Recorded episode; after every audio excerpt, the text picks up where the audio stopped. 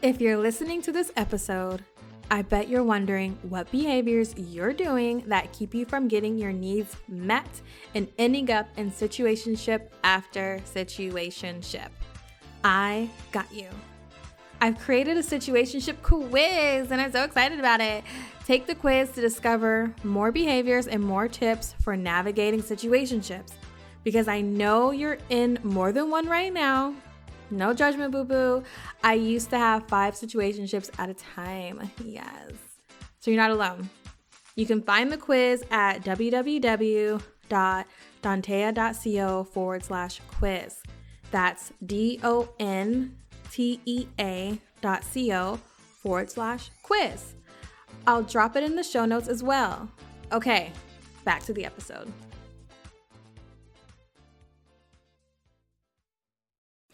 So when they show physical, emotional, or even financial abuse, you stay because your inner child is saying, Oh, this is familiar.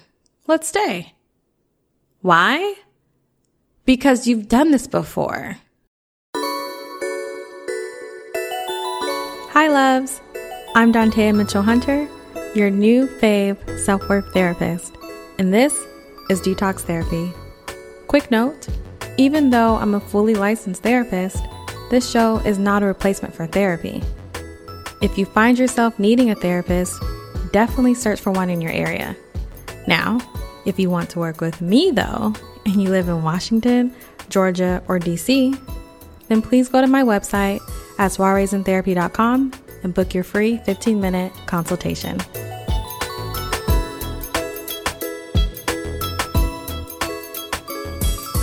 Welcome back. Welcome, welcome back. All right. Hi, everyone. Welcome back to the show. So, I'm really excited about today. I feel like I say I'm excited about every episode, and it's because it's true. So I'm really excited today because we finally have our first listener letter. Pew, pew, pew. My hope is that my editor puts in like applause and or cheers or something around that part. So the the question that we received it says do you think people who need family therapy go on to have shitty relationships with people they aren't related to? My quick answer, yes. How do I know this?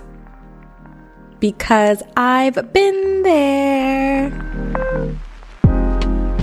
Because that was me. So let me first give some psychoeducation around our listener's question. So relationships are formed during childhood, right? If you grew up in a household where your parents silenced you, wanted children to be seen and not heard, anytime you had questions and you were shut down or even told, like the famous line, because I said so, or maybe you were just slapped in the face for even asking a question because your parents thought that you were talking back. Sound familiar? So, what ends up happening is you become familiar with these dynamics. You understand that to keep the peace, you need to not ask questions. You need to go along with what is being asked and told of you and try your best not to make waves, right? And so even though you want to be heard, loved, and seen, it's just not worth the blowback from your caregivers, right? It's not, it's just not worth trying to actually carve out space for yourself because you know that if you try to ask more questions, because you know that if you try to speak up, because you know that if you try to actually get what you're seeking, it's going to be shut down or you may be yelled at for even making such requests, right? So, how does it go from here to shitty adult relationships? Well, we oftentimes subconsciously seek out those same relationships, really the same dynamic, the same trauma bond this can be within romantic relationships and friendships. So I'm not sure if the listener is referring to shitty romantic relationships or shitty non romantic relationships. So I'll talk about both of them because more than likely, if you're having shitty partners, you are having shitty friendships too.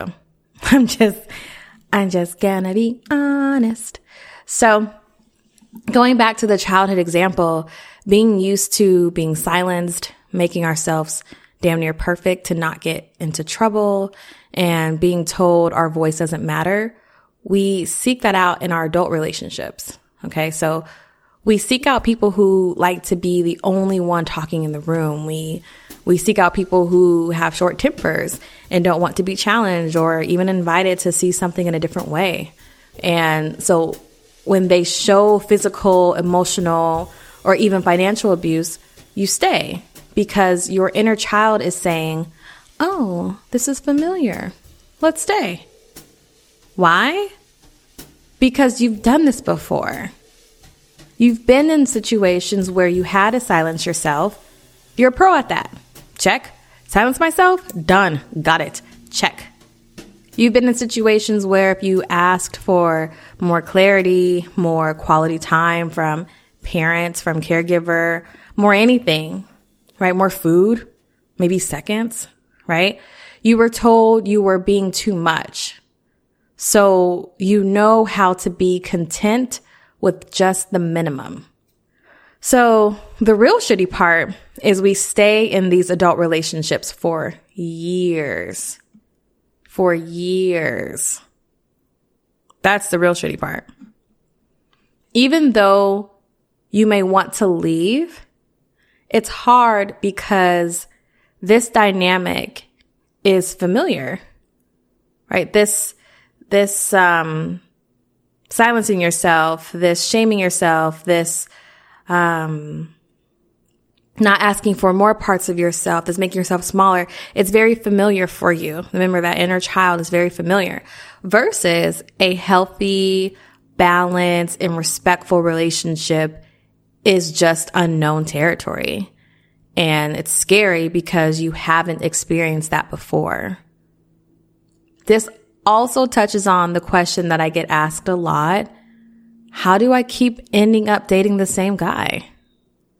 Which I can talk more about in another episode. So if you want me to talk more about that, please write in and let me know that you want to hear that up next, maybe. So here's my advice to start curving those shitty relationships. Wait, do people still say curved?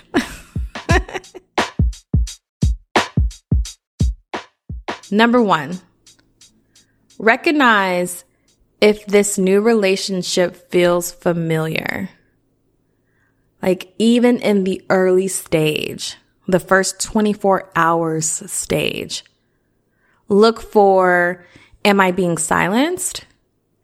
am I silencing myself? Because that happens too, right? Like before we, before we give this person a chance to silence us, we will do it for them. So here's an example. I've done this before, like, been there. So I was dating a guy and during our first sleepover, I was playing music and assumed he'd think it was too loud. So I anxiously asked, Oh, is my music too loud? Uh, it's too loud. I know. I know it's too loud. And I went ahead and turned it down. Actually, did I turn it down? I think I might have just turned it off, right? Just like already in that space of, oh, this person thinks I'm doing too much. This person thinks anything I do is too much. let me just make myself small and I'll turn the music off, blah, blah, right? Like, right? And didn't even give him a chance to respond because I don't need him to respond because I already know what he's going to say because of my familiar dynamics in these situations, right? So number two, if you're interested in family therapy, I'd highly encourage you to seek out an individual therapist first. So you can have one on one support before entering the advanced le- level of family therapy. And I'm speaking from direct experience. Like the shit gets intense real quick. And so we, it's very similar to couples work, right? So I work with couples as well. And as a lot of us couples therapists, or a lot of us therapists who see couples, we recommend that the individuals themselves get individual therapy because for the couple, we're working we're looking at the whole couple as a unit. So same with family. So if I'm working with a family, I'm looking at the family as a unit. I'm still seeing the individuals, right? However, my focus is the family. So I'm not going to be giving specific individual one-on-one, a full on in-depth inner workings with the individual.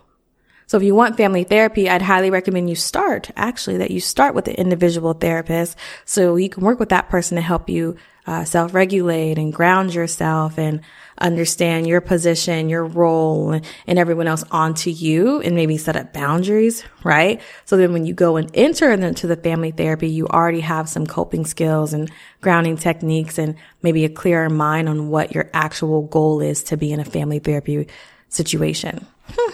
Look at me. Okay. Yeah. So that's what I would highly recommend. I've done it. I've done family therapy. Baby. Baby. Trust me when I say. Okay.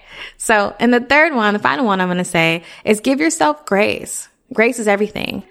If after listening to this episode and you realize, oh shit, like I'm dating my mom, or I'm dating a replica of my dad, or my best friend's my mom, or uh, my best friend is a replica of my dad, right? Replica for both people. It doesn't have to be one or the other. Then just know that it's okay. Like, okay, so we realize this. Um, not ideal. And now I see it. It's okay because we always need to start with awareness. Then changes can be made, right? So I've dated many people that reflected my relationship with my mother, right? And of course, you don't see it until you see it. And I can just say I continue to, um, because based on my childhood, there's there's been there's been progress since then, and I'm just saying before the progress, um, within my family, before the progress, I would date people who weren't available emotionally. Ugh, couldn't get enough of those people, friends and people I dated. That's what I'm saying. I had, I had many friends, many friends who were emotionally unavailable.